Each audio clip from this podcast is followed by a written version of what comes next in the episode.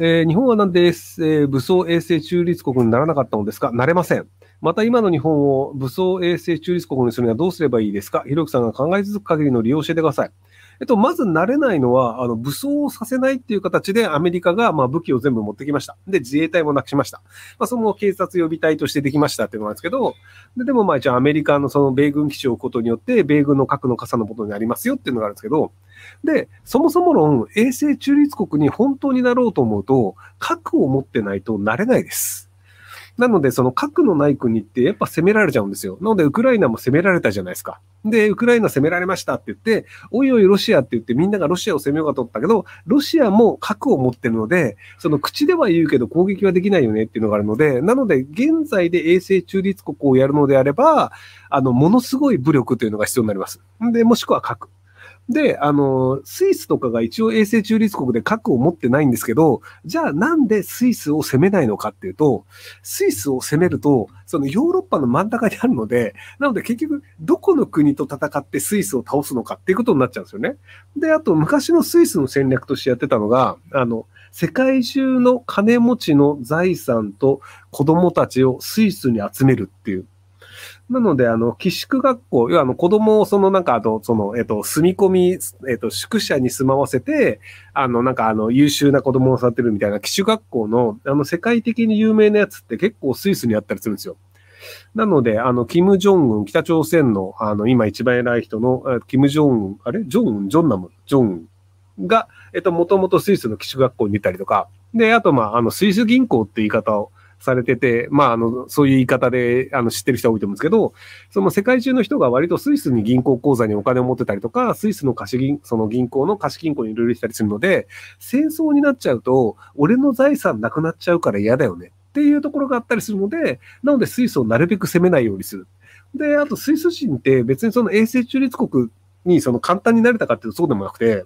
あの、基本的に国民徴兵制で、あの、皆さんみんなあの、戦争の訓練してるんですよね。なので、あの、そこら辺のなんか八百屋とかの裏には、あの、そのなんか倉庫があって、マシンガンが普通に置いてあったりとか、で、その、まあ、あの、ちゃんと練習してるので、あの、なんかそこら辺のなんか魚屋のおっちゃんとかが、なぜか戦車を運転できたりとか、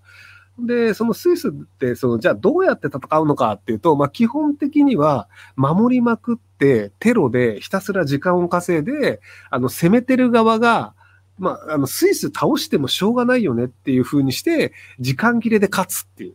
その、例えばじゃあ、えっ、と、えっ、と、イラクがなぜ攻められたのか。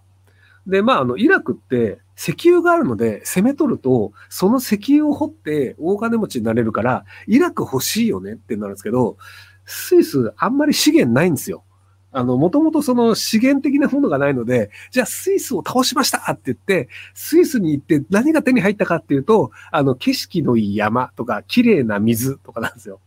で、あの、なんか主要な産業、時計とかなんですけど、時計も時計職人、職人がいないと全然作れないじゃないですか。なので、いくらその攻めるコストがめちゃめちゃ高い割には、取れるものがないっていうのがあって、で、あとその山しかないので、あの、要はその、パルチザン的な、要は、まあ、街を占領されてもいいけど、その後俺たちは山に入って、お前ら一人ずつ殺すからなっていうテロ合戦をやられちゃうと、やっぱりなかなか勝てないんですよ。なので、その、攻めて倒すのも難しいし、倒した後も取るものがないってなっちゃうと、やっぱり微妙だよねっていうので、スイスをそもそも攻めるというメリットがあんまりないっていうのがあるんですよね。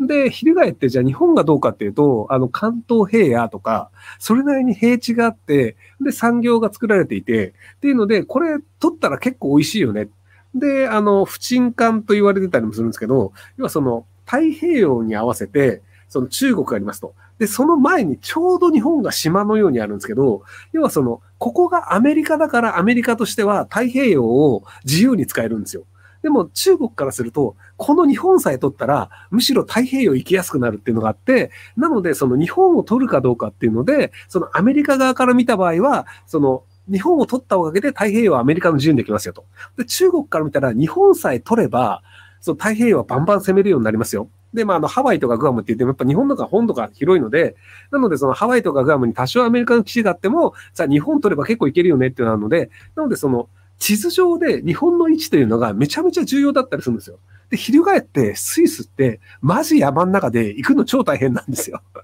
あの、どちらかというと通りたくないし、通るのめんどくさいからスイスを避けるっていう。なので、スイスはなかったことにしようっていうので、割とヨーロッパの戦争っていろいろ行われるんですよね。で、たまにそのスイス経由で、あの、ドイツの人たちがイタリアに攻めてきて、マジかよ、スイス通るのかよ、すげえな、みたいな。っていう感じで、割とあのスイスを無視した歴史と、その太平洋を中心とした場合に、そのどっちから取っても日本で取れると便利だよねっていう、その地政学の問題があるので、なので、なかなか日本があの武装中立国になるんだとすると、もう核を持つしかないんじゃないかなと思います。